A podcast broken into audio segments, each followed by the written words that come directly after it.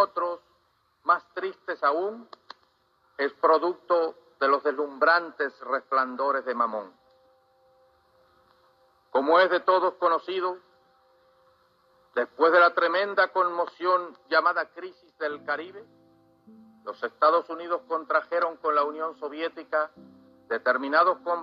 compromisos que culminaron la retirada de cierto tipo de armas, que las continuas agresiones de aquel país, como el ataque mercenario de Playa Girón y las amenazas de invadir nuestra patria, nos obligaron a emplazar en Cuba en acto de legítima e irrenunciable defensa.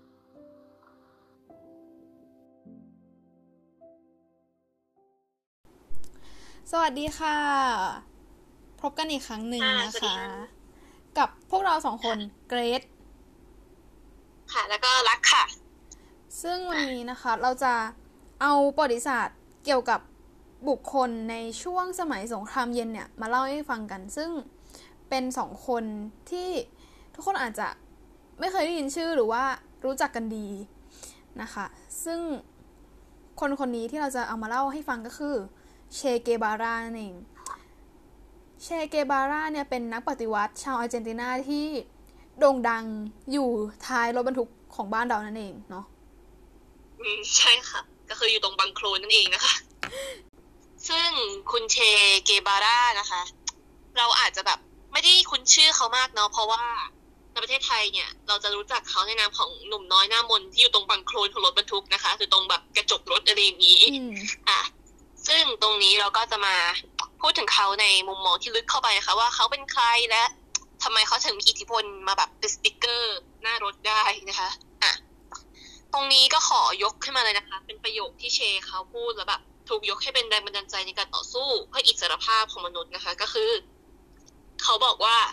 เขาเนี่ยไม่ใช่ผู้ปลดแอกแล้วเขาบอกว่าผู้ปลดแอกไม่มีจริง มีแต่ประชาชนที่ปลดแอกตัวเองเท่านั้นค่ะ อะ นี่คือประโยคที่เขาพูดออกมานะคะ ประโยคคลาสสิกเรามาเริ่มกันตั้งแต่ yes อะ ตอนที่เขายังแบบ เริ่มกันตรงที่เขายังเป็นแบบเด็กๆเลยเนาะอะจุดเริ่มต้นของเชเกบาร่านะคะ ชื่อเดิมเขาเนี่ยคือยาวมากเออร์เนสโตราฟาเอล เกบาร่า เด ลา เซอร์นาอะเขาเกิดวันที่ 14 มิถุนายนคริสต์ศักราช 1928 นะคะ ที่เมืองโรซาริโอ ประเทศอาร์เจนตินา อ่า เป็นชาวอาร์เจนตินาเนาะซึ่งพ่อเขาเนี่ยคือเออร์เนสโต เกบาร่าลินนะคะ เป็นลูกครึ่งสเปนกับไอริช ก็พ่อครอบครัวพ่อเขาเนี่ยอพยพมาจากสเปนเพื่อมาตั้งรกรากที่ลาตินอเมริกา แล้วก็แต่งงานกับสาวอาร์เจนตินาที่นั่นนะคะ ก็คือแม่ของเฮียเกบาร่านั่นเอง ซึ่งแม่เนี่ยก็คือซีเลียเดลาเซอร์นาลุยซานะคะ ซึ่งอะตอนนี้เราจะเรียกเขาว่าราฟาเอลเนาะเอลเนี่ยเป็นพี่คนโตเนาะจากมีพี่น้องห้าคน ซึ่งจริง ๆ แล้ว การมีพี่น้องห้าคนเนี่ยก็ไม่ได้กระทบอะไรมากเพราะครอบครัวของดาราฟาเอลเนี่ยเขาเป็นชนชั้นกลางที่ค่อนข้างไปแบบมีฐานะอยู่อะก็คือไม่ได้จนไม่ได้แบบรากหญ้าในขนาดนั้น อืมอะซึ่งความเห็นแบบ yes อะแต่ว่าแบบเขาเรียกว่ายังไงอะนางก็ไม่ ignorant นะนางมีความเห็นทางการเมือง แต่โน้มเอียงไปทางฝั่งซ้ายไม่ใช่ ignorant นะอ๋ออะ และลาฟาเอลในเวลานั้นเนี่ยก็แบบ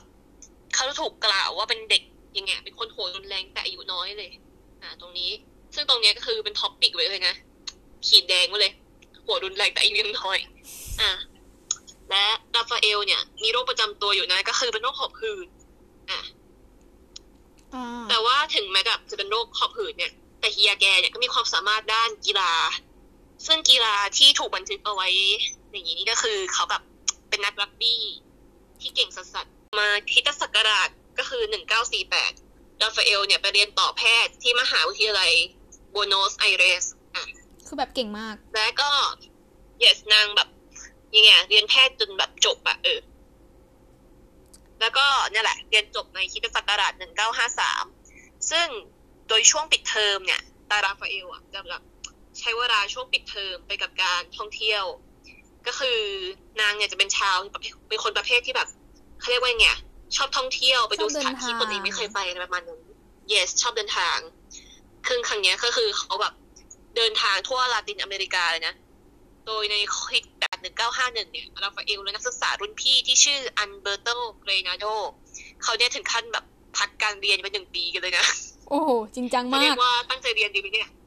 คือแบบจิตใจทำด้วยอะไรพักการเรียนแพทย์โอ้โห จริงจังมากๆนางปังนางปังมาก จริงจังสุดๆไอดอลเนี่ยนางพักการเรียนไปเลย พักไปเลยหนึ่งปียาวๆ ไปเที่ยว เพื่อเพียงเพื่อจะแบบท่องเที่ยวเออเที่ยวอเมริกาใต้อะซึ่งเที่ยวเนี่ยก็ไม่ได้เที่ยวแบบปกตินะคือนางเนี่ยจุดเริ่มต้นของก็คือแบบเป็นบ้านพวกเขาเอง ที่อันตรากาเซียอะพาหนะเนี่ยก็คือมอเตอร์ไซค์ yes นางนางขับมอเตอร์ไซค์กัน นางขับมอเตอร์ไซค์รุ่นนอร์ตัน500ซีซี1939 โดยแบบใช้เวลาเพียงสามสัปดาห์ ประมาณสองสามสัปดาห์ ในฐานะอาสาสมัครอาณานิคมโรคเรื้อนซานพาโบ ก็คือเป็นยังไงประมาณว่าเป็นอาสาสมัครแบบช่วยรักษาลีเนาะเพราะนางเป็นคนเรียนแพทย์อะตรงนี้เดี๋ยวคืออยู่ทาง yes นางอยู่ฝั่งแบบแม่น้ำอเมซอนแม่น้ำอเมซอนเลยนะในเปรู อ๋อ อยู่ที่เปรู ขอโทษนะ นั่นแหละ คือจิตใจทำด้วยอะไรพักการเรียนหนึ่งปีแล้วก็อะมีจิตสาธารณะอีกแบบทำอะไรที่อเมซอนลองไงแบบอยากลองอะไรใหม่ๆอยากลองอะไรใหม่ๆดีแล้วที่แม่งแบบ ไม่โดนยุงกัดตายยังรอดมาได้ โอ้โหอะตอนนี้นี่แหละเฮียราฟาเอลนะคะ หลังจากนั้น ก็คือจริง ๆ แล้ว ในการเดินทางเนี้ยนางมีหนังสือนะ โดยบันทึกการเดินทางเนี้ยเป็นหนังสือชื่อ The Motorcycle Diary แล้วก็ถูกยังไงมีการแปลภาษาอังกฤษด้วยหนังสือเล่มนี้ แล้วก็ยังไงถึงแบบถูกหยิบยกขึ้นมาสร้างเป็นภาพยนตร์ในชื่อเดียวกัน ในแบบพศ2004อะก็ไม่นานมาก yes ต้องลองไปดู สนุกมากอะซึ่งการเดินทางครั้งนี้เนาะก็ทำให้ราฟาเอลเห็นแบบความทุกข์ยากเหมือนแบบเบิกเนตรนางเบิกเนตรเลยค่ะ นางเห็นแบบ ความทุกข์ยากของชนชาวอะไรพวกนี้เนาะอ่าชาวรากหญ้านางก็เลยแบบ yes ชาวรากหญ้านางแบบเบิกเนตรตาสว่างดวงตาเรืองแสง นางก็เลยแบบเกิดไอเดีย thinking thinking ไอเดียออกมาว่าทางออกที่ดีที่สุดของคนเหล่านี้คือการปฏิวัติเศรษฐกิจสังคมในลาตินอเมริกาเท่านั้น เท่านั้นเลยนะปฏิวัติเท่านั้นนี่แหละ ปัญหาคือมันจะทำยังไง อะ นางก็เลยเกิดเป็นแนวคิดในแบบสมองขึ้นมาว่า แนวคิดของสหรัฐไอบิโลอเมริกาอะโดยที่เฮียแกเนี่ยมีเป้าหมายแรก คือ กัวเตมาลาอะซึ่ง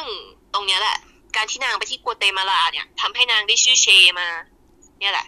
โดยเชเนี่ยมีความหมายนะที่นั่นว่าสหายเพื่อนแบบ โอ้ยพวกอะไรเงี้ยแบบเอ้ยร่วมอุดมการปฏิวัติไปกับเขาในครั้งนี้ ซึ่งครั้งเนี้ยเฮียแกก็ได้พบกับ อะจำชื่อนี้ดีๆเนาะเพราะนางเป็น impostor ได้พบกับฟิเดลคาสโตอะชื่อนี้นั่นแหละคุ้นหูกันดีฟิเดลคาสโตเนี่ยแหละเขาเรียกว่าไงเป็น impostor ซึ่งฟิเดลคาสโตเนี่ยเป็นชาวคิวบาอะแล้วก็หลังจากนั้นนางก็เริ่มนี่ไงพอแบบได้ฟิเดลคาสโตมาแบบจับมือ shake hand พร้อม พร้อมแล้ว นางก็เริ่มการปฏิวัติจ้า โดยการปฏิวัติของนางเนี่ยก็คือ ใช้วิธีสงครามกองโจรอะประมาณนี้นะเนี่ย ซึ่งเฮียอะไรอะเฮียเชเนี่ยเราเรียกว่าเชเนาะซึ่งเฮียเชเนี่ยก็คือไม่ใช่แบบเป็นแบบหน่วยแพทย์แบบอ่าวันหนูคะมาแบบมาแบบติดบัตเตอร์ยานะอะไรอย่างนี้แบบโอ้โหเป่าหายปูดปูดนะนางไม่ใช่อย่างนั้น ก็คือวิธีสงครามกองโจรบุกจัดการรัฐบาลคิวบาเนี่ย ในช่วงนี้เองแหละที่เขาแบบว่าเป็นว่าเชกัวราเอเกบาราเนี่ย เปลี่ยนจากเครื่องมือแพทย์ที่เขาใช้ช่วยแบบ ใช้ช่วยผู้คนในสมัยก่อนเขาจับอาวุธค่ะ จับ M16 จับอะไรมาก็ไม่รู้แหละ จับแบบ จับอาวุธสงครามขึ้นมาเพื่อต่อสู้กับเผด็จการซึ่งตรงนี้คือแบบเป็นจุดเปลี่ยนของนางเลย แบบจากนายแพทย์กลายเป็นคณะปฏิวัติโหดรุนแรงประมาณนั้นอะตรงนี้ก็คือแม้เช เนี่ยจะเป็นคนอาร์เจนตินาแต่เฮียเช เนี่ยก็สู้เพื่อคนคิวบาอย่างเต็มที่ คือไม่เกี่ยงเชื้อชาติเลย เหมือนแบบสู้เพื่อโลกที่ดีขึ้น yes สู้เพื่อโลกที่ดีขึ้น คือนางเนี่ยมีแนวคิดว่าไงอะตรงนี้ต้องบอกก่อนเนาะว่า นางเนี่ย เชื่อในการปกครองแบบคอมมิวนิสต์ก็คือทุกๆคนเท่าเทียมกันนางก็เลยแบบต้องการแบบ จะแพร่ขยายระบบเนี้ยไปทั่วโลกเลย คนเท่าเทียมกันประมาณนั้น ซึ่งมันแบบขัดกับอเมริกามากๆซึ่งอเมริกาเนี่ยเป็นประชาธิปไตย แล้วก็ทุนนิยมหน่อยๆในขณะที่คอมมิวนิสต์นี่คือแบบ จริงๆคอมมิวนิสต์เนี่ยมันก็ไม่ใช่ระบบการปกครองที่แย่นะ แต่ว่ามันมันเป็นระบบการปกครองที่แบบค่อนข้างเข้มงวดกับประชาชนอะอะมันมันแนวคิดดีแต่แบบพอเอาไปปฏิบัติจริงเนี่ยมันมันดูคล้ายๆเผด็จการอะไรอย่างเงี้ยอะฮะประมาณนั้นก็เลยกลายเป็นว่าอะก็คือต้องบอกก่อนเนาะว่าตรงเนี้ยก็เลยทำให้แบบคิวบากับอเมริกาเนี่ยก็คือเหมือนแบบตบตีตีหน้ากันมาตลอดอะไรอย่างนี้อะขัดแย้งกัน ซึ่งกัน yes ซึ่งนี่ก็คือ นางก็ทำสำเร็จนะในการยึดคิวบากำจัดเผด็จการได้สำเร็จ อะก็คือตรงเนี้ยนางเป็นเขาเรียกว่าไงนางปลดแอกชาวคิวบาได้สำเร็จการคนนี้ชื่อบาติสตาแต่น่าเศร้านะที่แบบนั่นแหละ impostor ตัวน้อยน่าเศร้านะที่สหายร่วมรบของแบบเฮเชอย่างฟิเดลคาสโตอะอย่างคนนี้ขึ้นมาแล้วฟิเดลคาสโตดันกลายเป็นประเด็จการเองเฉยนี่แหละ impostor ซึ่งฟิเดลคาสโตเนี่ยเป็นเผด็จการที่ครองอำนาจในคิวบาแบบยาวนานมากหลายสิบปีก็คือแบบว่าเขาเพิ่งตายไปเมื่อตอนอายุเก้าสิบก็คือไม่กี่ปีนี่เอง yes แล้วแบบนั่นแหละ มันเป็นเวลาระยะเวลาที่แบบนานมากๆ เหมือนแบบ นางโค่นเผด็จการคนเก่า แต่ก็ไม่รู้ตัวเลยว่าแบบไอ้คนที่อยู่ข้างๆเองนั่นแหละเผด็จการตัวใหม่จ้าเราจะแบบเราจะกำจัดทรราชได้ไง โดยที่เราไม่เป็นทรราชเองนี่คือแบบ อะโค้ดสำหรับเรื่องนี้ จริงคำนี้เลย แต่ประเด็นก็คือแม้ยังไงเพื่อนตนเองเนี่ยได้ขึ้นแบบมีอำนาจในมือ พอมีอำนาจมันหอมหวนเนาะเออก็ใช้อำนาจแบบนั่นแหละเผด็จการไป เชกัวราเนี่ยก็ยังยึดมั่นในอุดมการปณิธานของนางนะว่าแบบยังไงคอมมิวนิสต์คอมมิวนิสต์หายใจเข้าคอมมิวนิสต์หายใจออกคอมมิวนิสต์ทุกคนเท่าเทียมกันประมาณนี้ ถึงขั้นที่ว่ายังไงมีคนมาหยิบยื่นยังไงแบบเอาเงินไปไหมเงินเดือนเนี่ยขึ้นไหมอะไรอย่างนี้นางก็บอกไม่จ้า จะยึดถือเงินเดือนเท่ากับตอนที่นางเป็นอย่างนี้อะไรคณะปฏิวัติเท่าเดิมซึ่งตรงนี้คือแบบนางยึดมั่นมากๆ อะ ซึ่งด้วยความยึดมั่นนี่นะคะเนี่ยแหละค่ะเงินแบบอุดมการมันกินไม่ได้ เวลาเนี้ยเชก็เลยแบบใช้ชีวิตแบบติดดิน ไม่ใช่ติดดินอะรากหญ้าเออชีวิตแบบรากหญ้าเป็นกรรมกรยกใช้แรงงานอะไรอะไรไป เออคือตอนนั้นเนี่ยนะเชเขาเป็นไอ้นี่เนาะเป็นรัฐมนตรี ของน่าจะกระทรวงสาธารณสุขไม่ก็การเกษตร ซึ่งนาเชเนี่ยเป็นคนที่แบบด้วยความที่นาเขาเรียนแพทย์มาเนาะแล้วนาเขาเนี่ยก็ใช้ความรู้ทางด้านการแพทย์เนี่ยมาแบบพัฒนาระบบสาธารณสุขของคิวบาจน ทุกวันเนี้ยคิวบาเนี่ยมีระบบสาธารณสุขที่ที่ดีมากมีสวัสดิการรักษาฟรีตลอดชีวิต แล้วก็มีแพทย์ส่งออกไปแบบทั่วโลกแพทย์อาสาอะไรอย่างเงี้ยก็อันนี้เครดิตแพทย์อาสาเยอะมากพวกอีโบลานี่ก็มีนะแพทย์อาสาของที่ไปเยอะเลย อืม ให้เครดิตนะเชตรงนี้นี่แหละ ใช่ต้องให้เครดิตนะคะซึ่งอันนี้ก็คือนางติดดินนะ แต่นางได้ใจชาวคิวบาไป อะซึ่งอะพอนางใช้ชีวิตอยู่ตรงเนี้ย เชนางก็ไม่หยุดนะนางไม่ยอมหยุดที่คิวบาอย่างที่ว่านางแบบต้องการขยายอาณานิคมเนี้ยไปทั่วโลก โดยเชเนี่ยทิ้งเขาเรียกว่าไงตอนที่นางสามารถยึดคิวบาได้เนี่ยนางก็ได้สัญชาติคิวบามา อืม ประมาณนั้น โดยเฮเชเนี่ยก็ทิ้งสัญชาติคิวบาไปเลย ก็คือแล้วก็มุ่งตรงไปที่แอฟริกา โดยเนี่ยว่าเป็นว่าก่อนออกเดินทางเนี่ยนางต้องขึ้นเขียนพาสัตว์ก่อนนะแบบต้องยกเขาหน้าใหม่เพราะว่าชาวบ้านเขาจำหน้าได้หมดแล้วประมาณนั้น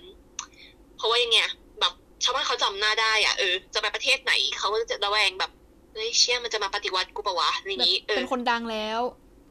เออดังแล้วว่ามันต้องแบบยกเขาหน้านิดนึง ไม่ให้คนจำได้อะซึ่งในการ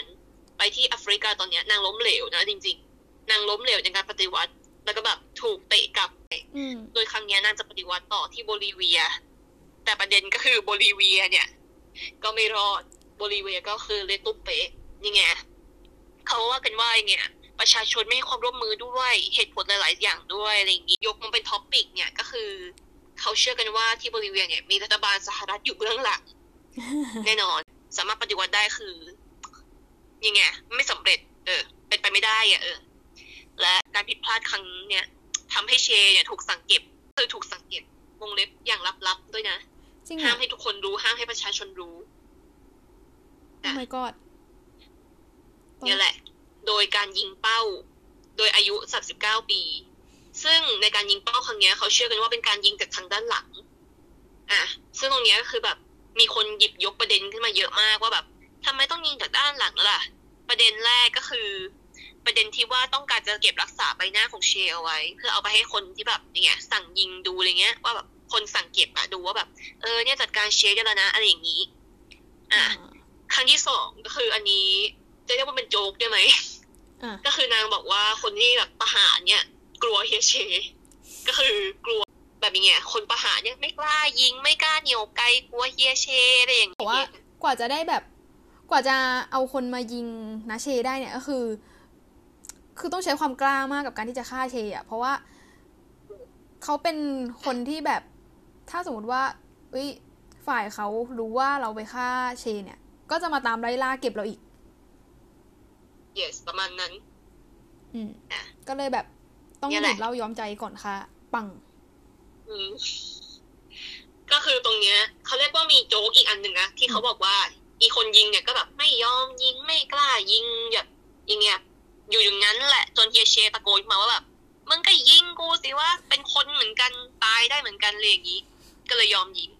ซึ่งก็งงกันเนาะแบบมันจริงปะวะเนี่ยมึงโจ๊กปะเนี่ยอย่างนี้ เออแบบมันเชื่อไม่ได้ร้อยเปอร์เซ็นต์เนาะบางอย่าง yes แล้วก็คือเขาบอกกันว่าพอเฮเชเนี่ยประหารเรียบร้อยแล้ว ก็คือต้องการถูกแบบเขาเรียกว่าไงต้องการทำลายตัวตนของเฮเชโดยการแบบมีการตัดมือออกไปนะ แต่ก็ไม่มั่นใจว่าเป็นความจริงหรือเปล่า และทีนี้เฮียแกเนี่ยก็คือเขาเรียกว่ายังไงหายสาบสูญอะไรประมาณนี้ไป จนสามสิบปีให้หลังก็คือมีการตรวจดีเอ็นเอจนได้พบกับศพที่แท้จริงของเฮเชนั่นเองนั่นแหละ ก็เลยมีการฝังศพอย่างสมเกียรติสมพระเกียรติท่านเชในประมาณนี้ อะ นี่ก็คือประวัติโดยรวมทั้งหมดของเฮเชนะคะ จากอย่างเงี้ยนายแพทย์หนุ่มสู่คณะปฏิวัติที่ไปอยู่อุดังก็ไปอยู่ตรงแบบบังโครนรถบรรทุกอะซึ่งที่นาเชมาอยู่ตรงรถบรรทุกได้เนี่ยก็คือเหมือนว่า เพราะว่ามีคนเขาบอกว่าอะไรอะที่เขาแบบวิเคราะห์เป็นจริงเป็นจังเขาก็คิดว่าแบบอะเพราะว่านาเชเนี่ยเป็นเหมือนตัวแทนของคนที่สู้เพื่อคนลากหญ้าอะไรเงี้ยแต่แบบพอไปถามคนขับรถบรรทุกเนี่ยเขาก็บอกว่าอ๋อ หน้าแบบเท่ดีเข้มดีอะไรอย่างเงี้ย ก็เลยเอามาติด ประมาณนั้น แล้วแบบ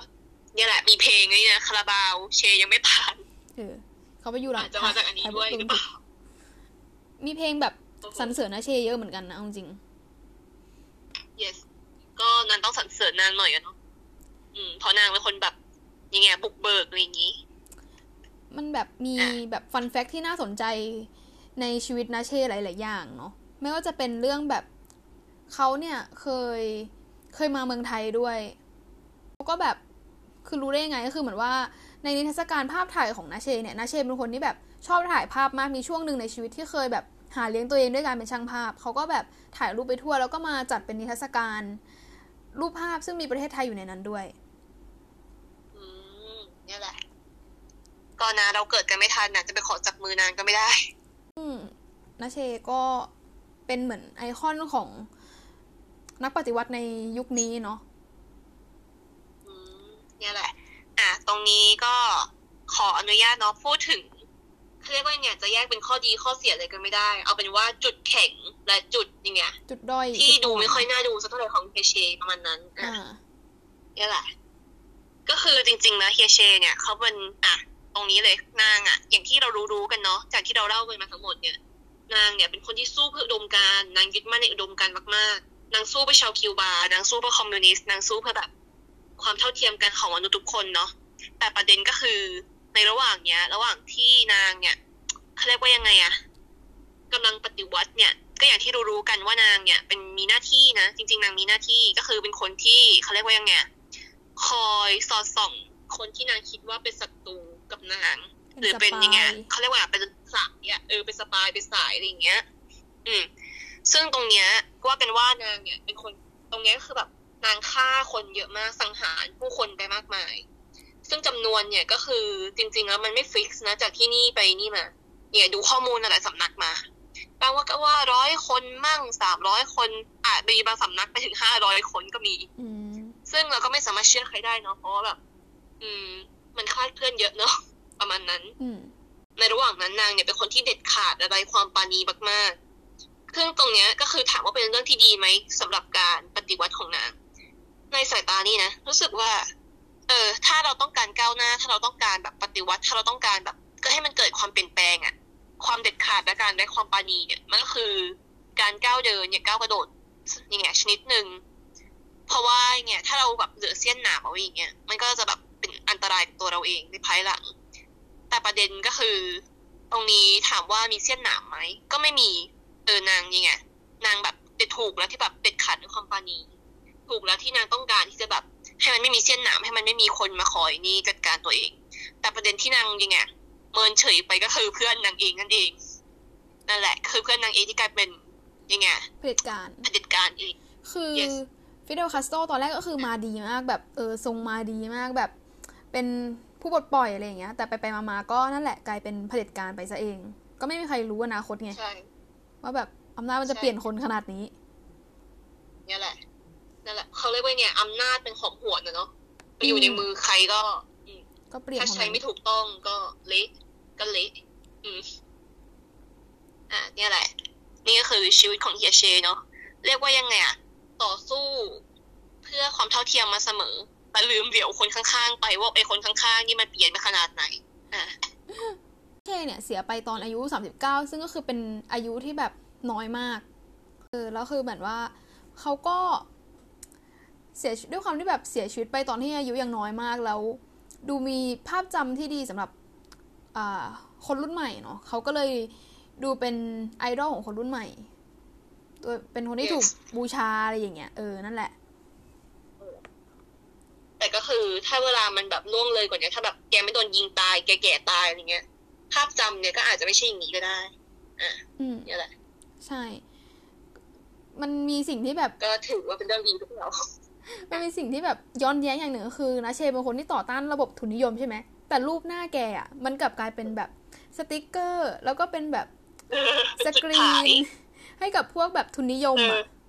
นายทุนให้พวกนายทุนอะไรเงี้ย ก็งงก็สงสารนางกันนะเนี่ย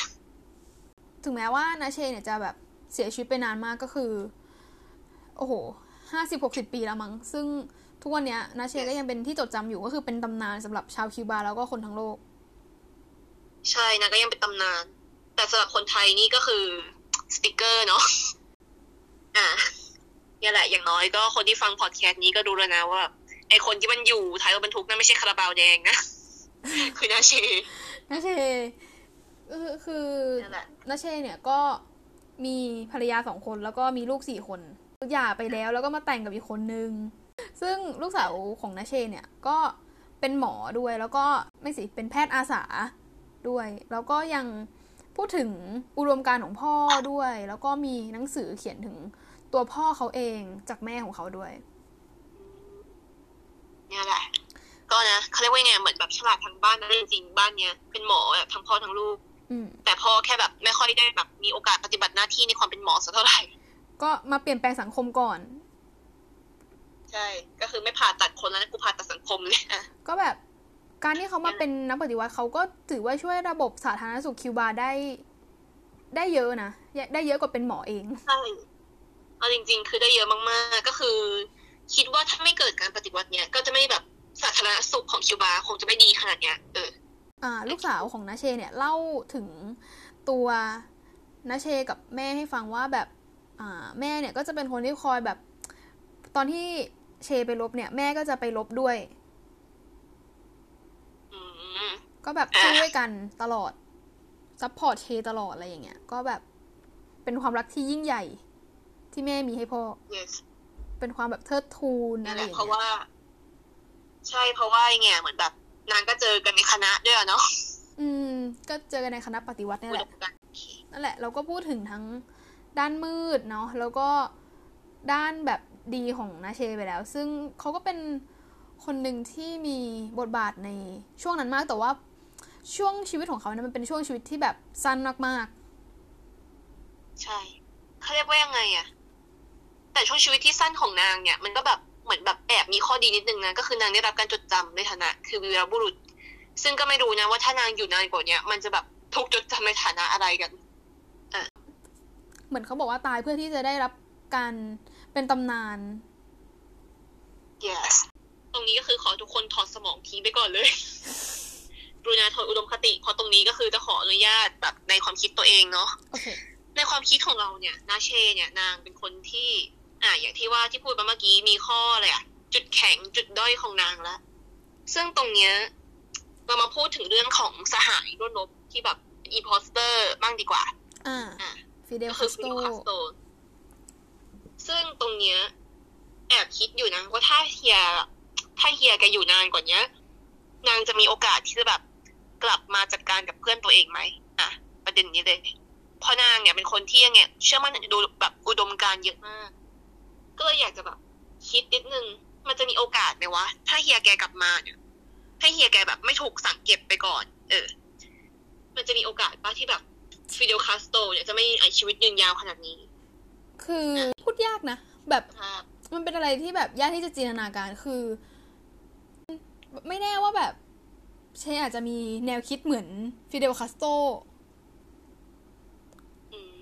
เพราะเขาก็แบบนี้ก็น่าคิดนะ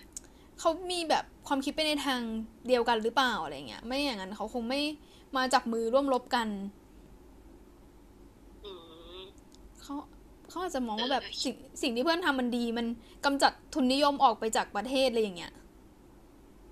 อืมก็คือนั่นแหละ เขาอาจจะคิดว่ามันดีไงนี่แหละ เอาไปคิดกันเอาเองเนาะถ้านางอยู่ต่อมันจะเป็นยังไง พอนี้ก็คิดไม่ออกเหมือนกัน compañero Ernesto Guevara Fidel siento que he cumplido la parte de mi deber que me ataba a la revolución cubana en su territorio y me despido de ti de los compañeros de tu pueblo que es ya mío otras tierras del mundo reclaman el concurso de mis modestos esfuerzos. En los nuevos campos de batalla llevaré la fe que me inculcaste, el espíritu revolucionario de mi pueblo, la sensación de cumplir con el más sagrado de los deberes.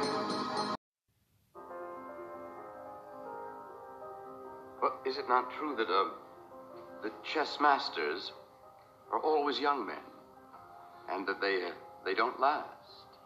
Uh, that's been true, generally speaking, but there are exceptions. Steinitz, who was 63 when he was world champion. But you're in a fortunate position because most of this in life, no matter how successful we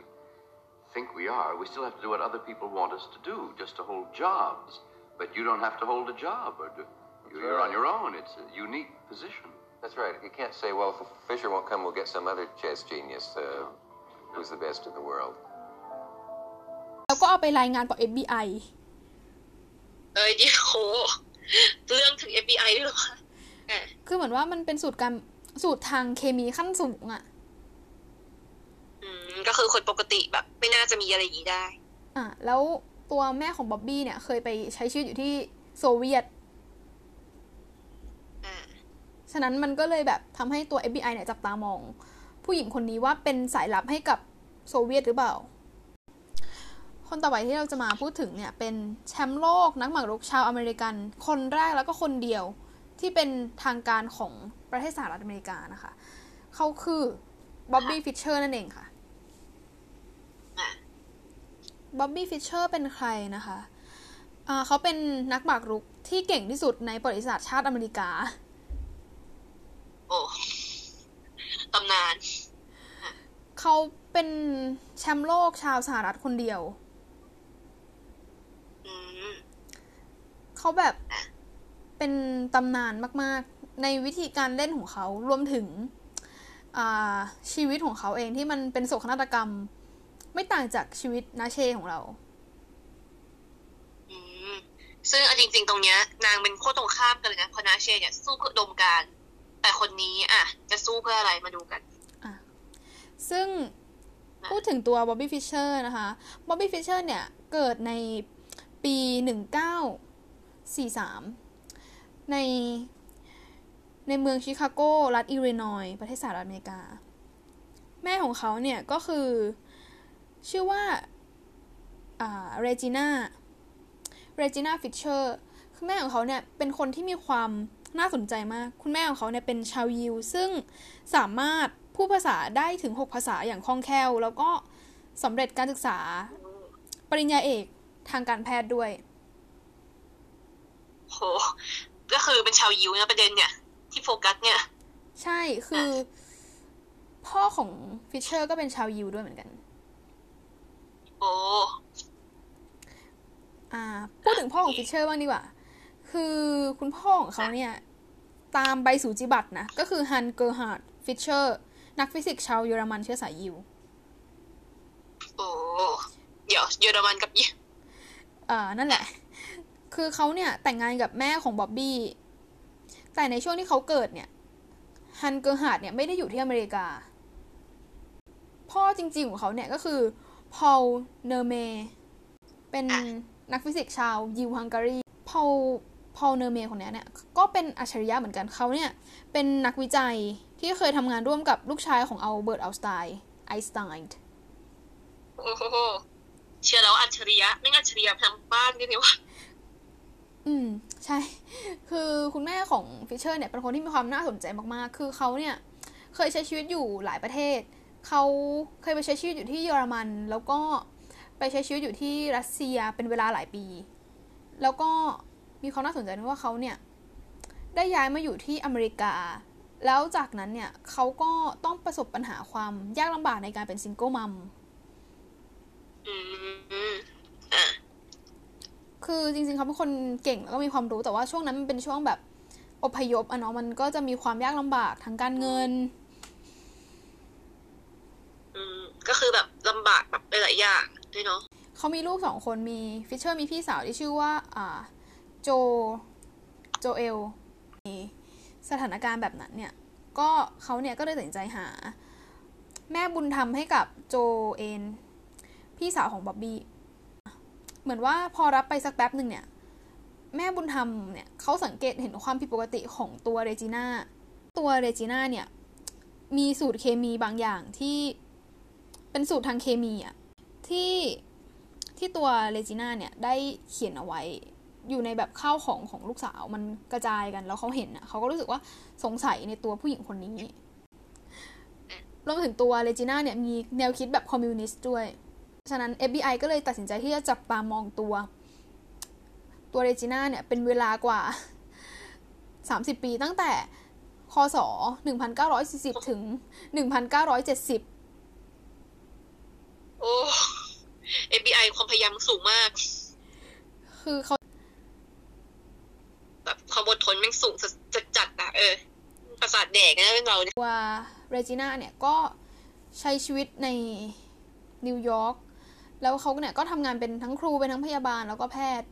รายงานของ FBI เนี่ยเขาบอกว่าตัวเรจิน่าเนี่ยเป็น เป็นคนที่สดใสชัดเจน แต่ว่ายากที่จะรับมือรวมถึงได้รับการประเมินเรื่องเกี่ยวกับสุขภาพจิต เพราะว่าไปเหมือนก่อกวนความสงบใน สถานสงเคราะห์แม่เลี้ยงเดี่ยว ในชิคาโกด้วย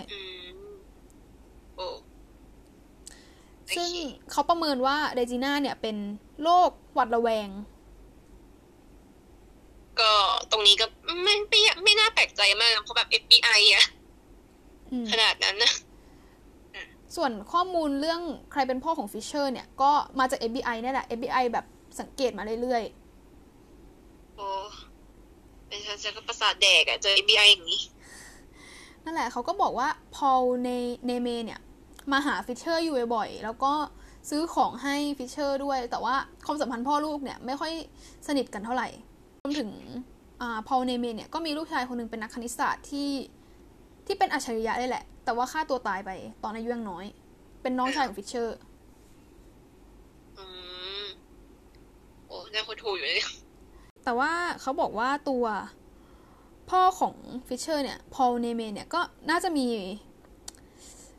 พันธุกรรมเกี่ยวกับเรื่องสุขภาพจิตที่ไม่ค่อยดีเท่าไหร่ เหมือนว่าเขาน่าจะมีอาการป่วยทางจิตอะเออ แต่ว่าครอบครัวของบ๊อบบี้เนี่ย เป็นอัจฉริยะ เป็นชาวยิว ซึ่งทำให้ตัวบ๊อบบี้เนี่ย มี IQ เนี่ย สูงถึง 181 ตัวบ๊อบบี้ฟิชเชอร์เนี่ย เขาก็ ใช้ชีวิตอยู่กับพี่สาว เพราะว่าแม่เนี่ยก็ต้องไปทำงาน เขาก็เลยจะโตมาแบบเหงาๆนิดนึง ในเวลานั้นเนี่ยเขาอายุหกขวบเขาได้พบกับการเล่นหมากรุกเป็นครั้งแรกแรกแรกพบซึ่งไอ้กระดานหมากรุกเนี่ย พี่สาวที่ชื่อโจแอนเนี่ยเป็นคนซื้อให้ พี่สาวก็สอนวิธีเล่นให้ แล้วจากนั้นเนี่ยพอฟิชเชอร์เนี่ยเริ่มเล่นเป็นเขาก็เอาชนะพี่สาวเขาได้ โอ้ เอาอะเอาชนะคนสอนได้ แล้วจากนั้นเนี่ยเขาก็หมกบุ่นกับการเล่นหมากรุกเป็นอย่างมาก เรียกว่าใช้คำว่าหมกมุ่นนะคือเขาจะเล่นมันตลอดไม่ว่าจะตอนกินข้าว หรือว่าตอนอยู่โรงเรียนตอนอาบน้ำโอ้เดี๋ยวอาบน้ำได้เหรอ ใช่ทำยังไงวะเนี่ยก็เอาแบบกระดานไปวาง อาจจะใช้อ่าง โอ้ เชื่อแล้วหมกมุ่นถึงเขาเนี่ยก็ศึกษาพวกตำราหมักรุกเนี่ยตั้งแต่อายุหกขวบ โห นั่นแหละ เขาก็เล่นมาเรื่อยๆจน เขาเล่นหมากรุกแบบจริงจังเลยแหละ เขาก็เล่นมาเรื่อยๆ ในหลาย ๆทัวร์นาเมนต์จนมาถึงเมื่ออายุ 14 เนี่ย เขาก็ได้รับตำแหน่งแกรนมาสเตอร์ อายุ 14 แต่ได้แกรนด์มาสเตอร์แล้ว ก็เลยเป็นแกรนด์มาสเตอร์ที่อายุน้อยที่สุด อายุ14เป็นแกรนด์มาสเตอร์ เออ น้อยจริง สุดก็เหมือนด้วยความหมกมุ่นของเขาแล้วเขาก็เริ่มต้นเร็วด้วย อ่า มันมีรายละเอียดตรงที่ว่าเขาเนี่ยมีครูสอนหมากรุกดีด้วย ชื่อว่าจอห์น W. คอลลิน ซึ่งเป็นครูสอนหมากรุกที่มีลูกศิษย์เป็นแกรนด์มาสเตอร์หลายคนโอ้ เป็นครูที่แบบดีมากทำให้แบบฟิชเชอร์เนี่ยมีโค้ชที่ดีเนาะเขาเรียกว่ายังไง มีลูกศิษย์เป็นแกรนด์มาสเตอร์หลายคนนี่ก็คือแบบสุดๆอะซึ่งฟิชเชอร์เนี่ยก็จริงจังมากๆ จนถึงขนาดที่ตัดสินใจออกจากโรงเรียนมัธยมตอนอายุสิบหกโอ้อะ ซึ่งเขาก็เลยไปจริงจังกับหมากรุกแบบเต็มที่เลยอืม เชื่อแล้วว่าจริงจังจริง นี่มันยิ่งกว่าแบบซิ่วโรงเรียนหนึ่งปีนะอ่าอ่าเราเราจะลองยกตัวอย่างอย่างแมกนัตคาวสันซึ่งเป็นแชมป์โลกในปัจจุบัน คือเขาเนี่ยก็ตัดสินใจออกจากโรงเรียนเหมือนกัน ในตอนที่เขาตัดสินใจจริงจังกับมักรุก เข้าใจได้แต่จริงๆการตัดสินใจออกจากโรงเรียนเนี่ยถือเป็นอะไรที่แบบเรียกว่าไงตัดสินใจยากมากนะแต่พวกเขาอะก็คือตัดสินใจได้อะซึ่งมันเป็นอะไรที่แบบ เออ เขาเรียกว่าไงทุ่มเททั้งชีวิตให้กับสิ่งสิ่งนั้น แล้วในปีนั้นเนี่ยเขาเนี่ยก็ได้ไปแข่งกับนักหมากรุกที่แก่กว่าเขาหลายปีมีประสบการณ์มากกว่าอย่างโดนัลด์ไบรซึ่งเกมนี้เนี่ยได้รับชื่อว่าเป็นเกมแห่งศตวรรษเลย โอ้เอาวะซึ่งเกมนี้มันเหมือนว่ามีรายละเอียดอยู่ตรงที่ว่าฟิชเชอร์เนี่ยเหมือนว่าสละ queen แล้วจากนั้น ตัวโดนัลเนี่ยก็คิดว่าไม่น่าจะเอาชนะฟิชเชอร์ได้ก็เลยตัดสินใจยอมแพ้ ทั้งทั้งที่หมากของเขาเนี่ยเป็นต่ออืมอันจริงๆเขาเรียกว่าไง มันเข้าข่ายจิตวิทยามาสิ่งที่ฟิชเชอร์ทำเนี่ยฟิชเชอร์ใช้แบบจิตวิทยากับหลาย ๆ เกมนะ แต่ว่าเขาเนี่ยพูดว่าเขาเนี่ยไม่สนใจเรื่องจิตวิทยา เขาสนใจแค่การเดินหมากที่ดีก็นะเขาเรียกว่าไงการเดินหมากที่ดีของเขาเนี่ยก็ไม่ได้อาจจะหมายถึงแบบยังไงเดินหมากจิตวิทยาหรือว่ายังไง เพราะว่าหลายเกมที่มันออกมาเนี่ยก็คือแบบมันดูเป็นจิตวิทยามากๆเลย อืมมันมันก็เป็นไปได้นะ เพราะว่าหลาย ๆ เกมจริง ๆ พูดตรง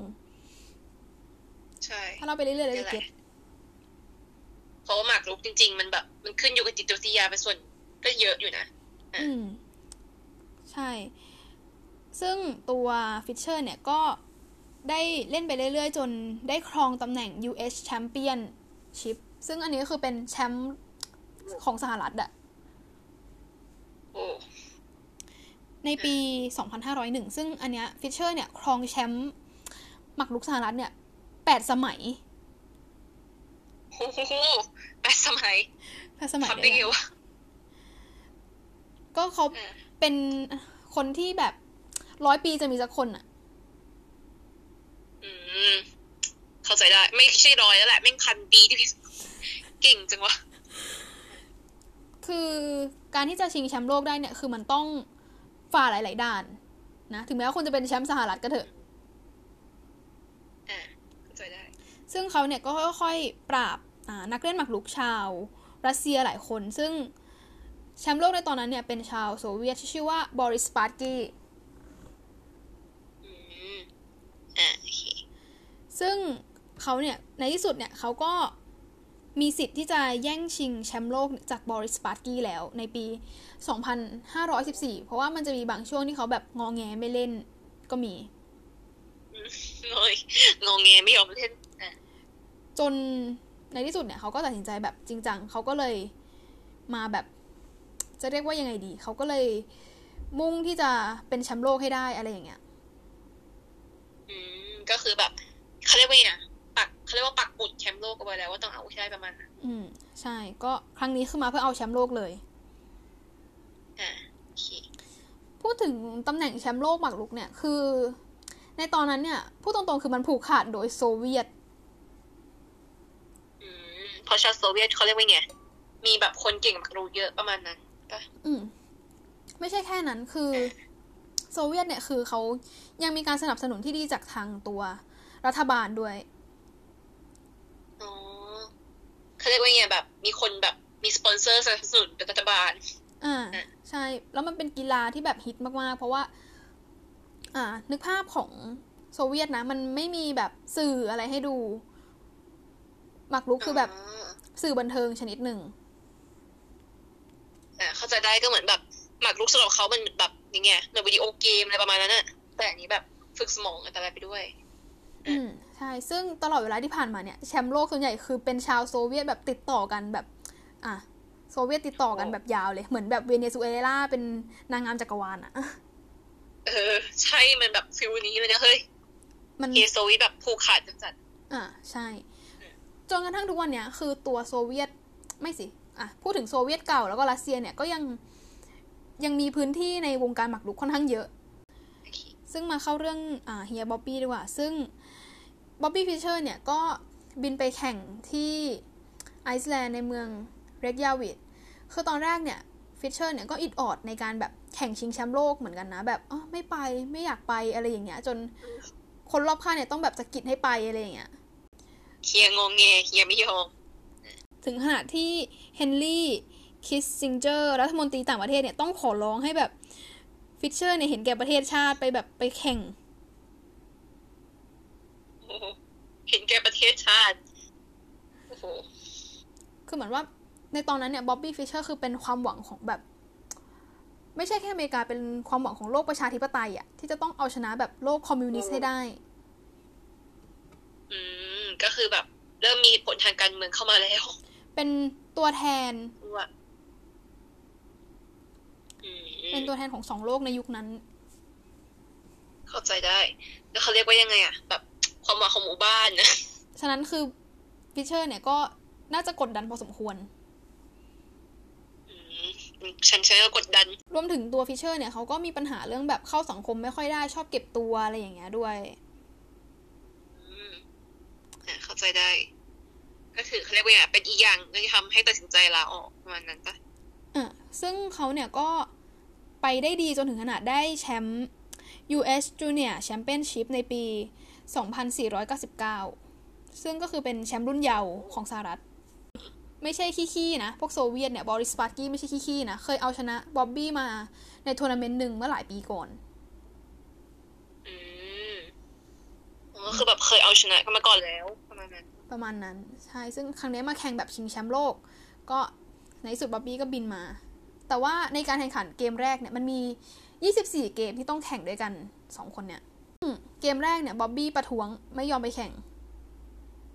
เอาเพราะว่าเหมือนว่า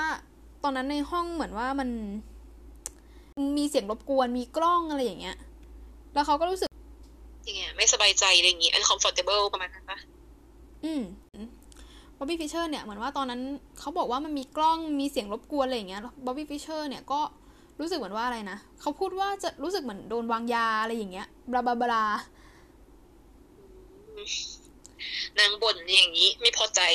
อืมเขาก็เลยประท้วง พอเกมที่สองเนี่ยเขาก็แบบประท้วงเหมือนกันเขาก็ประท้วงไม่ยอมไปแข่ง ฉะนั้นเขาก็เลยถูกปรับแพ้ไปสองเกมเว้นคำอะแต่เกมที่สามเนี่ยก็คือตกลงกันได้ อะ แล้วเขาก็ ไปเล่นเกมที่สามแล้วคือเหมือนว่าตอนนั้นเหมือนเขาเขาว่ากันว่าวอบบี้เนี่ยน่าจะเผลอเสียสมาธิจนเดินหมากพลาดก็คือหมากรุกเนี่ยเดินหมัดพลาดแบบตัวเดียวเนี่ยก็คือแบบเรียกว่าไงเกมพลิกได้เลยเนาะเออ ใช่ แต่มีคนบอกว่าจริงๆบ๊อบบี้ฟิชเชอร์อาจจะจงใจเดินหมาก เพราะว่ามันเป็นกับดักที่เป็นกับดักที่แบบดูออกง่ายๆอะแล้วบ๊อบบี้ฟิชเชอร์เนี่ยก็อาจจะแบบแสดงออกไปว่าไม่แคร์ ไม่แคร์แดกไปเลยจิตใจทำด้วยอะไรวะเนี่ยโอ้โหแต่สรุปก็คือเกมที่สามเนี่ยเขาแพ้แต่แบบตัวบ๊อบบี้ฟิชเชอร์เนี่ยก็ข้อเรียกร้องเยอะมากนะ ก็คือ ไม่ว่าจะแบบต้องการให้เอาเก้าอี้ผู้ชมแถวหน้าออก ให้คนชิมอาหารให้เขาก่อนเขากลัวโดนวางยาพิษ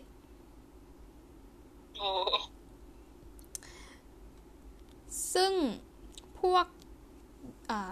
พวกอเมริกาเนี่ยค่อนข้างแบบมองบ๊อบบี้ฟิชเชอร์เนี่ยเป็นมองบ๊อบบี้ฟิชเชอร์เนี่ยเป็นความหวังของชาติมาก ๆ เลย ไม่ว่าจะแบบถ่ายทอดสดทุกวินาทีในการแข่งหมากรุกเนี่ย บนไทม์สแควร์อะบนหน้าจอของไทม์สแควร์อะโอ้จริงจังสุดจัดอะอืม ความหวังมากๆหวังมากๆเป็นชายชก็แบบเครียดอะฝ่ายการแข่งขันเนี่ยเขาก็ตัดสินใจแบบ ยอมทำตามข้อเรียกร้องของฟิชเชอร์ก็คือ ย้ายโต๊ะไปในแบบห้องเงียบๆมันค่อนข้างแบบป่วนสมาธิของบอริสสปาสกี้พอสมควรเลยนะการทำแบบเนี้ยทำไมอะนางแบบยังไงรำคาญนี่ก็คือตัวบ๊อบบี้ฟิชเชอร์เนี่ยจะแบบ ตอนที่เล่นกันเกมแรกเนี่ยเขาก็จะแบบเกมไม่เกมที่สามเนี่ยคือบ๊อบบี้ฟิชเชอร์เนี่ยก็จะแบบเดินไปดูกล้องอะไรอย่างเงี้ยมันมันป่วนสมาธิอะ อืมอะอันนี้เข้าใจ เข้าใจความรู้สึกประมาณแบบไอ้นี่ไม่อยู่นิ่งๆวะมันแบบเดินไปเดินมาอะไรอย่างเงี้ยอะแล้วก็มาแข่ง late ด้วยอ่าซึ่งทางโซเวียตเนี่ยก็บอกบอริส สปาสกี้ว่าตอนที่บ๊อบบี้เนี่ยมันเขาไม่มาแข่งสองเกมแรกเนี่ย ก็แบบให้ยื่นปรับบ๊อบบี้แพ้ไปเลยอะไรเงี้ย แต่บอริสก็ไม่ทำซึ่งจริงๆถือว่าคนดีเลยนะ พอพอเขาไม่ทำเนี่ย พวกโซเวียตเนี่ยก็เลยโกรธเขามาก แล้วก็สั่งห้ามเขาออกนอกประเทศ โอ้โห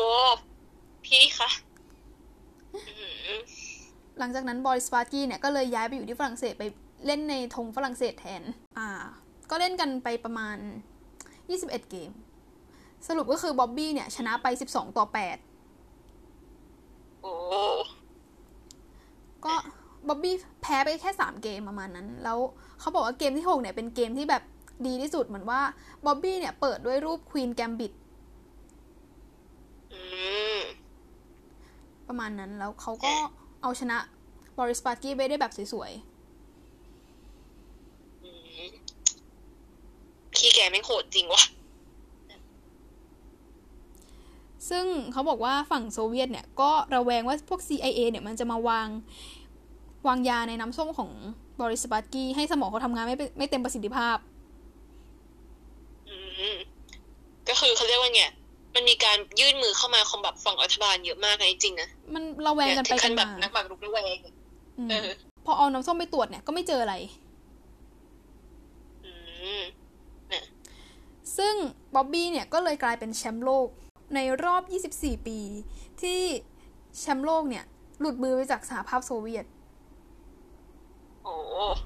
เอาจริงๆตอนนั้นอะคือฝั่งโซเวียตจะแบบโกรธมากๆ แล้วฝั่งอื่นจะแบบเฮ้ในที่สุดนี้ปะเออ ใช่คือคือแบบบ๊อบบี้ฟิชเชอร์กลับไปในฐานะแบบวีรบุรุษอะโอ้เอาจริงๆโซเวียตน่าจะเสียหน้ามากๆอะเออ อืม มันคือเหมือนเป็นสัญลักษณ์อะถึงมันจะเป็นแค่เกมหมากรุกแต่อันนี้มันคือสัญลักษณ์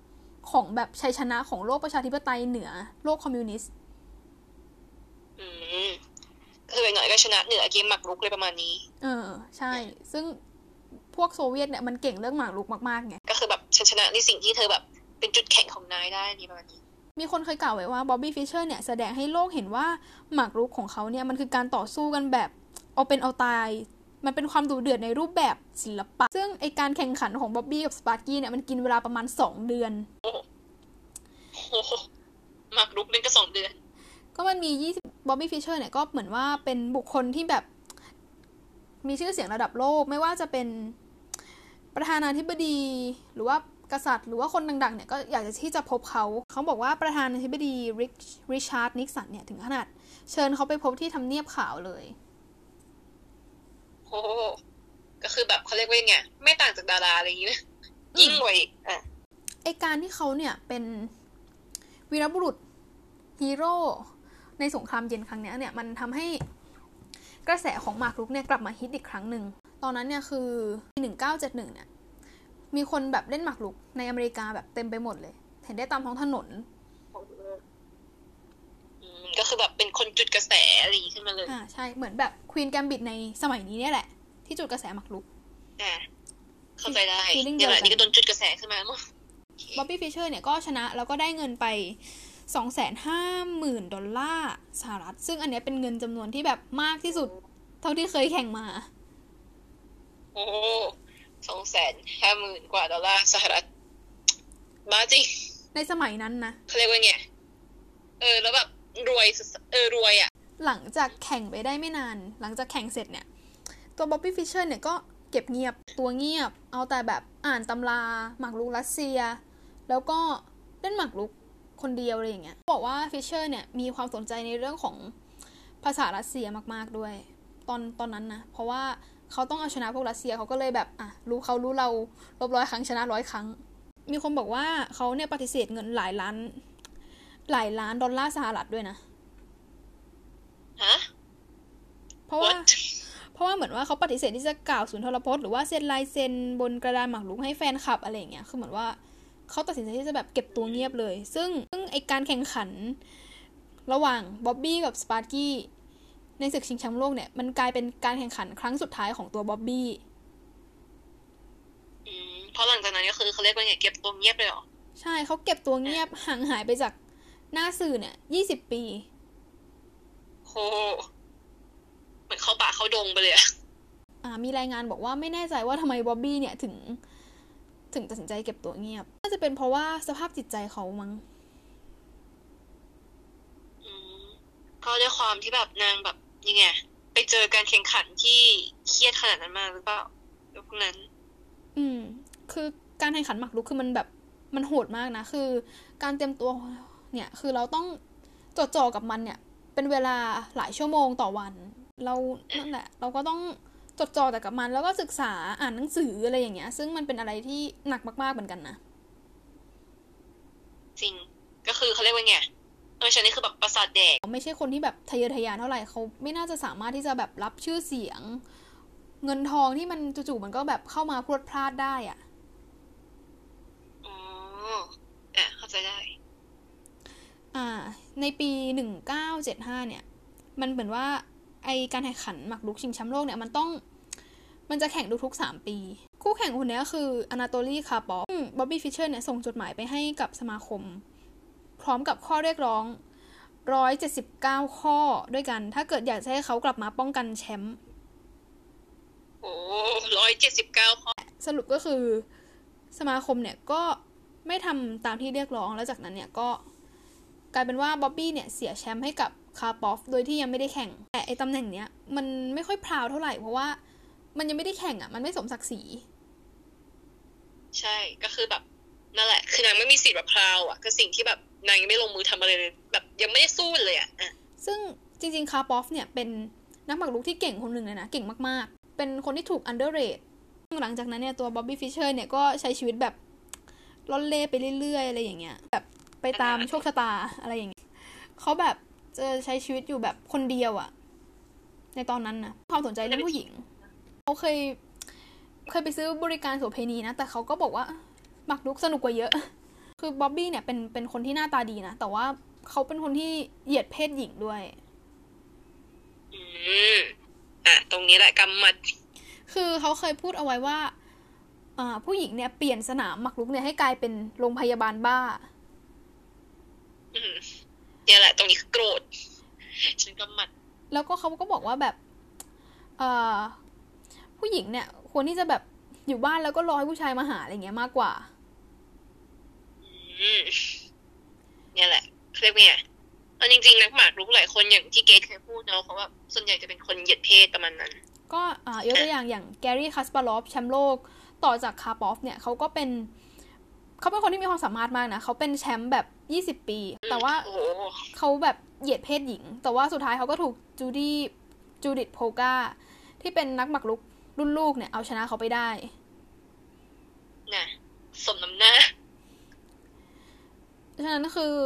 ผู้หญิงแค่ไม่ค่อยมีบทบาทในโลกหมากรุกมากกว่า อืม ก็คือเขาเรียกว่าอย่างจริง ๆ ผู้หญิงเนี่ยถ้าคิดจะทำอะไรเหมือนกันก็ทำได้จริง ๆ อืม ใช่แต่ว่า ผู้หญิงหลายๆคนเนี่ยอาจจะไม่ได้สนใจตรงนี้หรือว่าไม่ได้ไม่ได้ใช่ก็คือแบบอย่าว่าจะสมัยนี้ในสมัยนู้นเนี่ยโอ้โหคือความสนใจคือมันต่างกันนะเนาะใช่ฉะนั้นก็คงจะมาว่าแบบผู้หญิงโง่ไม่ได้ yes แต่ทุกวันเนี้ยก็เริ่มมีมากขึ้นนะ แต่ว่าก็ยังน้อยอยู่ดี นักหมากรุกผู้หญิงอะแต่ว่าเท่าที่ดูแบบรายชื่อสมาชิกที่จะแบบ ไปแข่งชิงแชมป์โลกกับแมกนัสคาร์ลเซนเนี่ย ไม่มีผู้หญิงเลยอือืมอะโอเค ก็คือตรงนี้ไม่ถึงยุคสมัยนั้นอ่า ก็อาจจะต้องรอน่าจะมีแหละใช่ โอเค เรามาพูดถึงตัวบ๊อบบี้ฟิชเชอร์กันดีกว่า ซึ่ง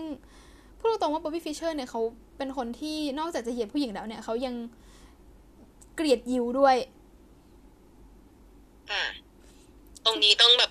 พ่อแม่หล่อนเป็นชาวยิวเนี่ย ใช่ประเด็นคือพ่อแม่เขาแล้วตัวเขาเนี่ยเป็นชาวยิว คือเขา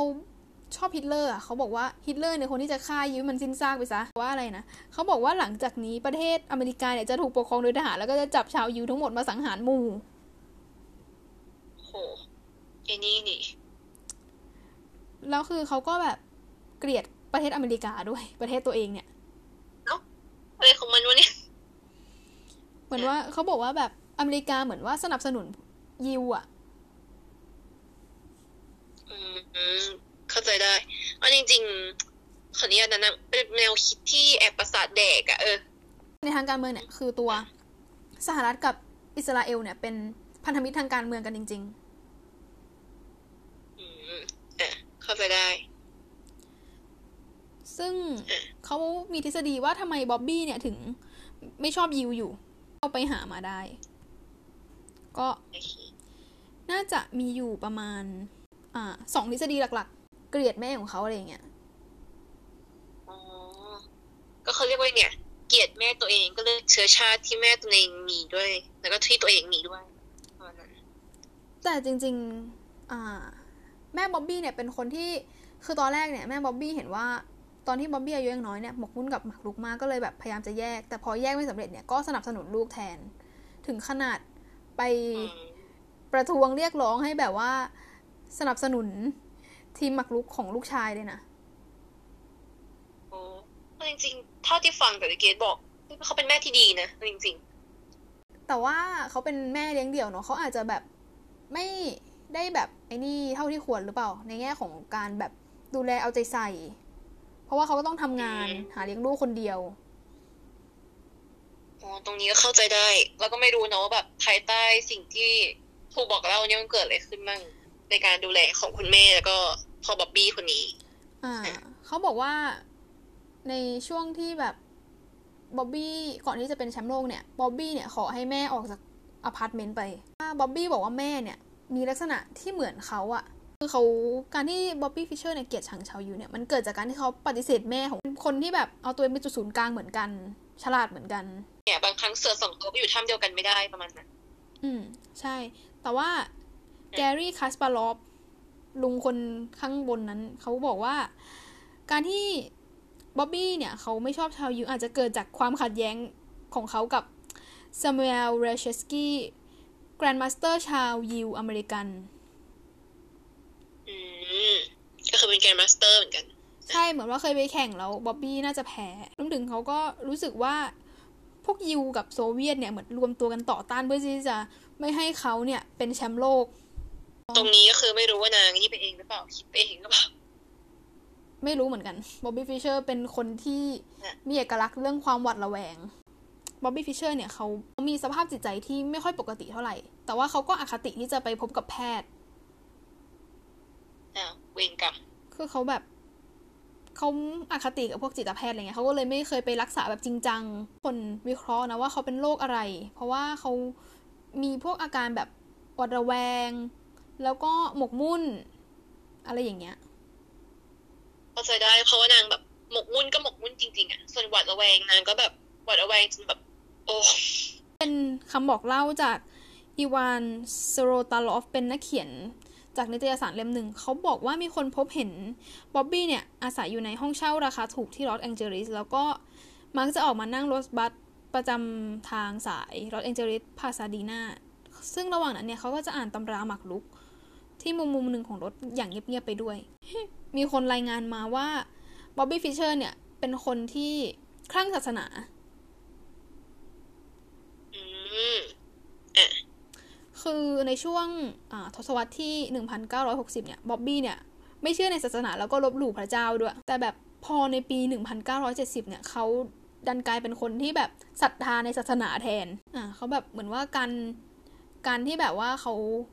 ศรัทธาในพระเจ้าเหมือนว่าทำให้เขาแบบเล่นหมากรุกได้ดีขึ้นอะเอาอะได้พลังโฮลี่ ซึ่งแต่ ต่อมาในปี 1977 เนี่ยเขาเนี่ยได้ออกจากศาสนาเหมือนว่าออกจากศาสนา แล้วก็โดนกล่าวหาว่านับถือซาตาน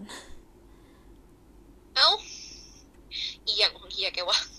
เขาเนี่ยได้บริจาคเงินจำนวนมากให้กับโบสถ์โอ้กล่าวว่าเขาเนี่ย หมกมุ่นกับศาสนาพอๆกับหมากรุกเลย เรื่องที่แปลกๆของฟิชเชอร์ เขาจะได้ด้วยวุ่นๆกับวัยรุ่นนั่นแหละนับถือศาสนาก็พูดถึงตัวบ๊อบบี้ฟิชเชอร์เนาะคือในตอนนั้นเนี่ยเขาก็จากที่เคยมีกันสามคนแม่ลูกเนี่ย มีพี่สาวมีแม่ แล้วก็ตัวเขาเนี่ยสองคนนี้ก็ย้ายออกไปเหลือบ๊อบบี้คนเดียว ซึ่งบ๊อบบี้เนี่ยก็ดีใจที่ที่เขาได้อยู่คนเดียวนะเขาบอกว่าเขามีความสุขได้ซ้ำที่ไม่มีเธออยู่ เราไม่มองหน้ากันมานานแล้ว แล้วเขาก็อยากกำจัดพวกเธอออกไปโอ้ ใช้คำว่ากำจัดนี่คือแบบลำคาญอะเวลาเขาเล่นมารุกเขาต้องการแบบสมาธิความเงียบ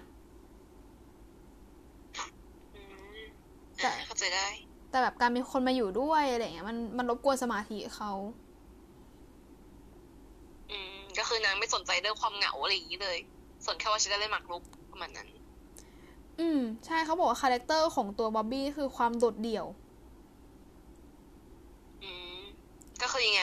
ชอบความโดดเดี่ยวประมาณนั้นเถอะ อืม ใช่คือเขาก็อยู่ตัวคนเดียว ไม่พบหลักฐานว่าช่วงนั้นมีแฟนอะไรอย่างเงี้ยด้วย ซึ่งฝีมือของบ๊อบบี้ฟิชเชอร์ในด้านหมากรุกก็พัฒนาเนาะแต่ว่าสภาพจิตใจเนี่ยก็ดิ่งลงอย่างชัดเจนรวมถึงตะกะความคิดของเขาก็ผิดเพี้ยนหมดแล้วอืมเขาเรียกว่าเหมือนแบบอยู่คนเดียวจนหลอนนะเออ ซึ่งมีคนให้สัมภาษณ์ไว้ว่าสาเหตุที่เขาแสดงทัศนคติแปลกๆออกมาเนี่ย เพราะอยากให้คนสนใจเขาก็ถือว่าย้อนแย้งนะมีวิเวกแต่อยากให้มีคนมาสนใจ เราคิดว่าไม่น่าใช่ อืมอะเพราะมันเป็นแค่แบบทฤษฎีกันคาดเดาเท่านั้นบ๊อบบี้ฟิชเชอร์เนี่ย ปรากฏตัวเนี่ยในปี 1999 ซึ่งเป็นระยะเวลา 20 ปีที่เขาห่างหายไป เขาได้กลับ เขาได้กลับมาแข่งหมากรุก กับบอริสสปาสกี้คู่แข่งเก่า ความรักเก่าเราไหมซึ่งครั้งนี้เนี่ยที่เขามาแข่งเนี่ย เพราะว่ามีมหาเศรษฐี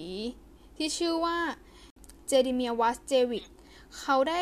เสนอรางวัลมูลค่า 5 ล้านยูโรสำหรับผู้ที่ชนะ โอ้โอ้โหเอาเงินมาล่อ ล่อซื้อ ซึ่งในช่วงนั้นเนี่ย ตัวบ๊อบบี้ฟิชเชอร์เนี่ยเขาเขาร้อนเงินอะอืม ไม่มีตังค์ประมาณนั้น ซึ่งไอการแข่งขันครั้งนี้มันก็เป็นศึก rematch ระหว่างเขากับบอริสสปาสกี้ซึ่งการแข่งขันมันมีแค่เงินเป็นตัวกลาง ซึ่งสังเวียนเนี่ยอยู่ที่รีสอร์ทแห่งหนึ่งในประเทศยูโกสลาเวีย อย่างที่บอกว่าตอนนั้นบ๊อบบี้ก็ร้อนเงินนะเนาะเพราะว่าเงินเมื่อ 20 ปีก่อนเขาก็บริจาคให้โบสถ์แห่งหนึ่งไปกรุงเรกยาวิดประเทศไอซ์แลนด์ไปจนหมดเกลี้ยงแล้ว ต้องการเงินเพื่อที่จะมาใช้ชีวิตอะเนาะอืมเข้าใจได้เพราะว่าแบบยังไงเงินมันก็เป็นปัจจัยอย่างหนึ่งที่แบบต้องมีเออในการใช้ชีวิต แต่ประเด็นคือในตอนนั้นเนี่ยมันมีเรื่องการเมืองเข้ามาเกี่ยวข้องด้วยเอาเอาอีกแล้วคือในงานแถลงข่าวเนี่ยคือ บ๊อบบี้เนี่ยนำจดหมายจากทางการสหรัฐมาให้สื่อมวลชนดูแล้ว โดยเนื้อความในนั้นเนี่ยระบุไว้ว่า ถ้าบ๊อบบี้ตอบตกลงการแข่งขันครั้งนี้เนี่ยจะมีความผิดทางกฎหมายสหรัฐอเมริกาตอนนั้นเนี่ยสหรัฐเนี่ยคว่ำบาตรยูโกสลาเวียอยู่ในฐานะที่เป็นพลเมืองอเมริกาเนี่ยการกระทำที่จะกระตุ้นเศรษฐกิจยูโกสลาเวียเนี่ยมันเป็นความผิด ซึ่งบ๊อบบี้ไม่ care บ๊อบบี้ก็ฉีกเอกสารแล้วก็ถมน้ำลายไป ต่อหน้าสื่อ เยี่ยมมากพี่บ๊อบบี้ฉันรู้สึกภูมิใจในตัวเธอครั้งนี้แหละ ซึ่งนั่นหมายความว่าเขาท้าทายรัฐบาลอเมริกา ถ้าเกิดว่าเขากลับไปเนี่ย เขาจะโดนจับแน่นอน rematch ครั้งนี้เนี่ย ตัวบอริสสปาสกี้ก็เป็นฝ่ายแพ้อีกครั้งหนึ่งศึกครั้งนี้เขาบอกว่ามันไม่ค่อยน่าจดจำเหมือนเมื่อ 20 ปีที่แล้วในการแข่งขันครั้งนี้จบลงเนี่ยบ๊อบบี้ฟิชเชอร์ก็กลับบ้านไม่ได้ก็เลย เลือกที่จะออกเดินทางไปทั่วแบบไปอยู่ประเทศนู้นทีประเทศนี้ที ก็คือร่อนเร่ไปก็คิดว่าตัวบ๊อบบี้เนี่ยน่าจะหลบซ่อนตัวหรือว่าใช้ชีวิตอยู่ในยุโรปตะวันออกก็อย่างเช่นฮังการี ในช่วงปลายยุค 90 หลังจากนั้นเนี่ยในปี 2001 บ๊อบบี้ฟิชเชอร์เนี่ยได้ไปออกรายการวิทยุ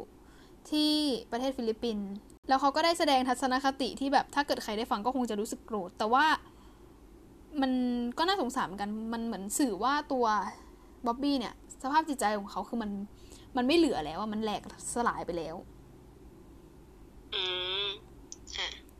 เขาพูดว่าเขาพูดถึงเหตุการณ์ World Trade อ่า911 ของสหรัฐ ในตอนนั้นเนี่ยเขาบอกว่ามันเป็นข่าวดีเขายินดีที่มันแบบเกิดขึ้นเขาบอกว่ามันสมควรแล้วแหละ เพราะว่าอเมริกาเนี่ยสนับสนุนอิสราเอลให้แบบฆ่าล้างชาวปาเลสไตน์สมควรแล้ว มีรายงานว่าบ๊อบบี้เนี่ยใช้ชีวิตอย่างแบบ ใช้ชีวิตเพลย์บอยในฟิลิปปินส์แล้วเขาก็บอกว่าเขาเนี่ย ได้ให้กำเนิดทายาทกับผู้หญิงที่ชื่อว่ามาริลินยังด้วย โอ้เป็นสาวฟิลิปปินส์ประมาณเป็นลูกสาวหลังจากที่บ๊อบบี้ฟิชเชอร์เนี่ย ได้อยู่ฟิลิปปินส์เนี่ยเขาก็ตัดสินใจย้ายไปอยู่ที่ญี่ปุ่น ว่า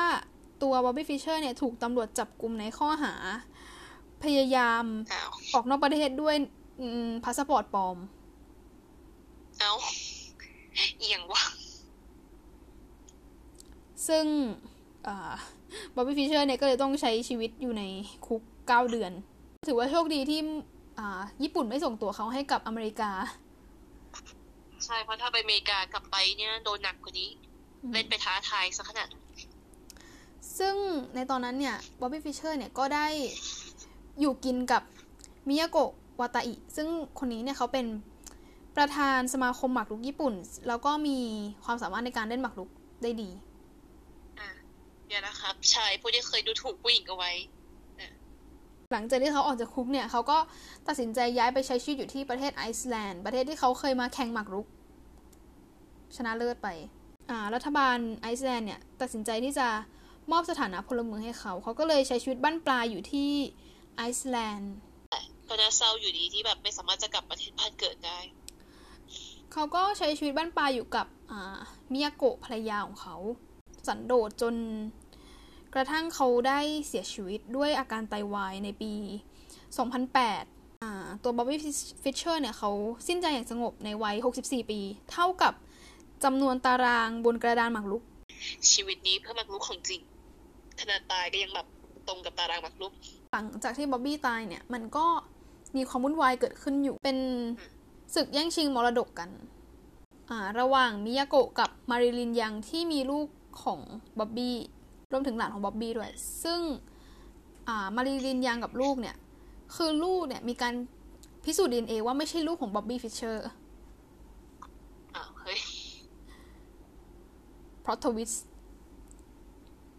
plot twist จริง ๆ twist จัดจัดอะโอ้ ฉะนั้นคนที่ได้มรดก แล้วก็ที่ดินของบ๊อบบี้เนี่ยก็คือภรรยาเขาแล้วก็หลานของเขาตรงก็คือชีวิตของบ๊อบบี้ฟิชเชอร์เป็นชีวิตที่แบบ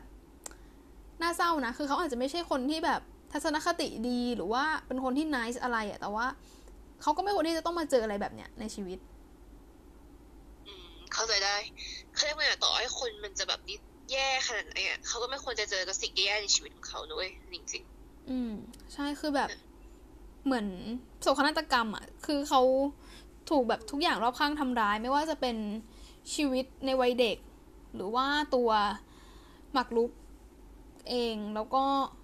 เป็นเหยื่อทางการเมืองของสหรัฐแล้วก็โซเวียต ก็นะหลายสิ่งหลายอย่างมันแบบมาสร้างเขาขึ้นมาแต่สุดท้ายมันก็แบบทำลายเขาไม่ได้ตัวบ๊อบบี้ฟิชเชอร์ตอนวัยรุ่นเนี่ย ตอนอายุสิบห้าเนี่ย เขาก็ มีความสดใสไม่ต่างจากเด็กทั่วไปเลยนะ ความสดใสร่าเริงอะไรอย่างเงี้ย นั่นแหละ ก็คือแบบยังไงจริง ๆ มันสะเทือนใจนะแบบไปดูภาพเขาที่แบบ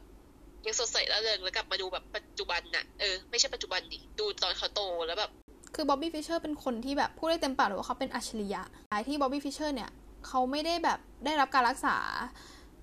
ที่เขาแบบไม่ได้รับการรักษาอย่างถูกต้องจริง ๆ คือการที่แบบได้รับการรักษาโดยจิตแพทย์เนี่ยมันไม่ได้เป็นแบบ มันไม่ได้หมายความว่าคุณเป็นคนบ้านะมันหมายความว่าแบบจริงๆการแพทย์เหมือนคนแบบไปคุยกับคนที่แบบเขาเข้าใจคนทุกอย่างแล้วพร้อมจะรักษาคุณให้หายจากอาการความทุกข์ที่คุณพบอยู่ได้นะจริงๆพี่ฟิชเชอร์เนี่ยเขาได้เขียนหนังสือไว้สองเล่มก็คือ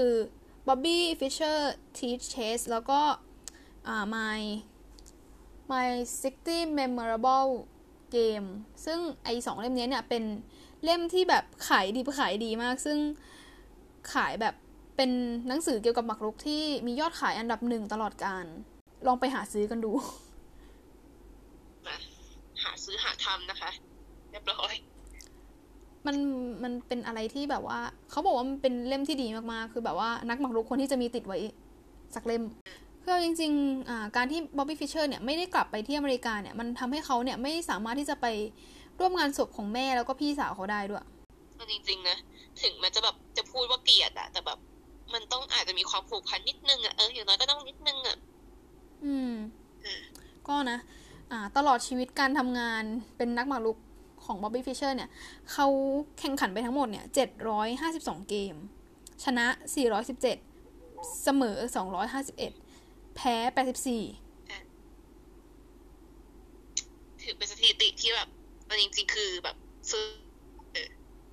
อ่า เขาบอกว่าถ้าเกิดพิจารณาในช่วง อายุ 20 ที่เขาเล่นเกมเนี่ยเขาเนี่ย เล่นเกมมาทั้งหมด 311 เกม แพ้ 23 เกมฟิชเชอร์เนี่ย เป็นแชมป์โลกในอายุเพียง 29 ปีเองยี่สิบเก้าปี ยังไม่ขึ้นเลขสามเออ แต่แบบ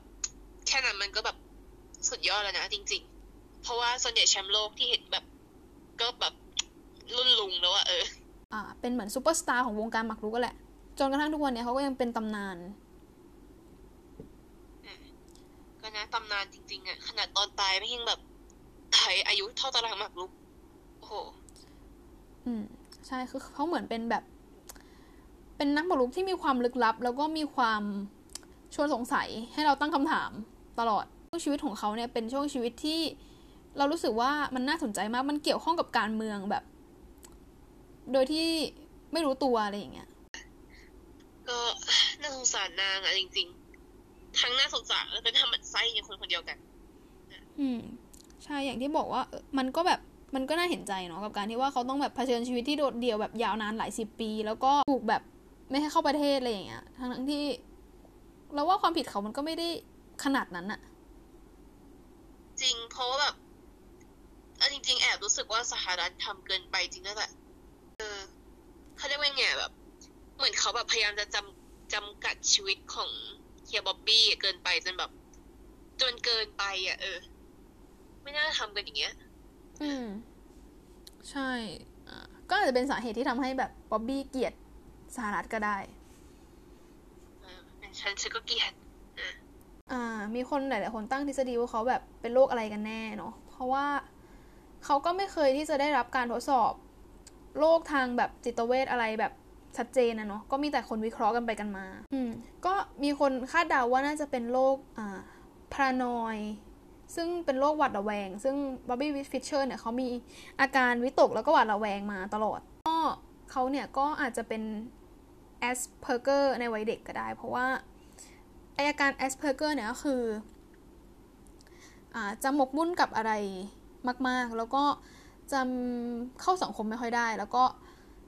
จะทำพฤติกรรมเดิมๆซ้ำๆก็เป็นทฤษฎีที่เราวิเคราะห์มา ซึ่งสำหรับตัวบ๊อบบี้ฟิชเชอร์เนี่ยเราก็พูดได้ตรงๆว่าเขาเป็น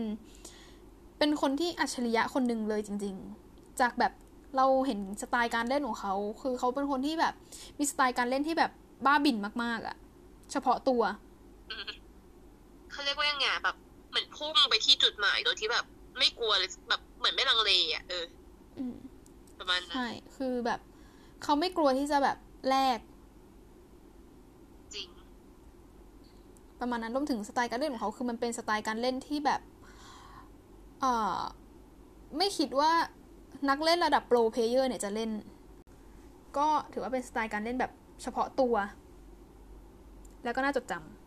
ำนี่แหละ น่าจดจำจริงๆ แต่ว่าก็นั่นแหละเขาเรียกว่าจดจำได้สองมุมก็คือมุมนักหมากรุกที่แบบมีสไตล์การเล่นที่เป็นเอกลักษณ์ แล้วก็จะจดใหญ่เนี่ยนักหมากรุกส่วนใหญ่ก็จะมองบ๊อบบี้ฟิชเชอร์เป็นแบบไอดอลนะ ในการเล่นในการอะไรอย่างเงี้ยอยู่แล้วอะอย่างแม็กนัสคาร์ลเซนแชมป์โลกคนปัจจุบันก็ยังแบบชื่นชอบตัวบ๊อบบี้ฟิชเชอร์ต้องยกให้เขาเนาะเป็นแบบตำนานของวงการหมากรุกที่แบบฆ่าไม่ตายเหมือนนาเช เป็นมนุษย์สองคนที่มาเกี่ยวข้องกับสงครามเย็นอยู่มีชีวิตอยู่ในช่วงยุคสงครามเย็น แล้วก็เป็นเหยื่อทางการเมือง แล้วก็มีชีวิตที่เป็นแบบโศกนาฏกรรม ให้เราแบบพูดถึงแล้วก็จดจำใช่ ซึ่งวันนี้เนี่ยเราก็ ลากันไปแต่เพียงเท่านี้นะคะ ก็ขอบคุณทุกคนที่ติดตามแล้วก็ก็จะนำเรื่องไหนมาเล่าเนี่ย ก็รอติดตามกันนะคะ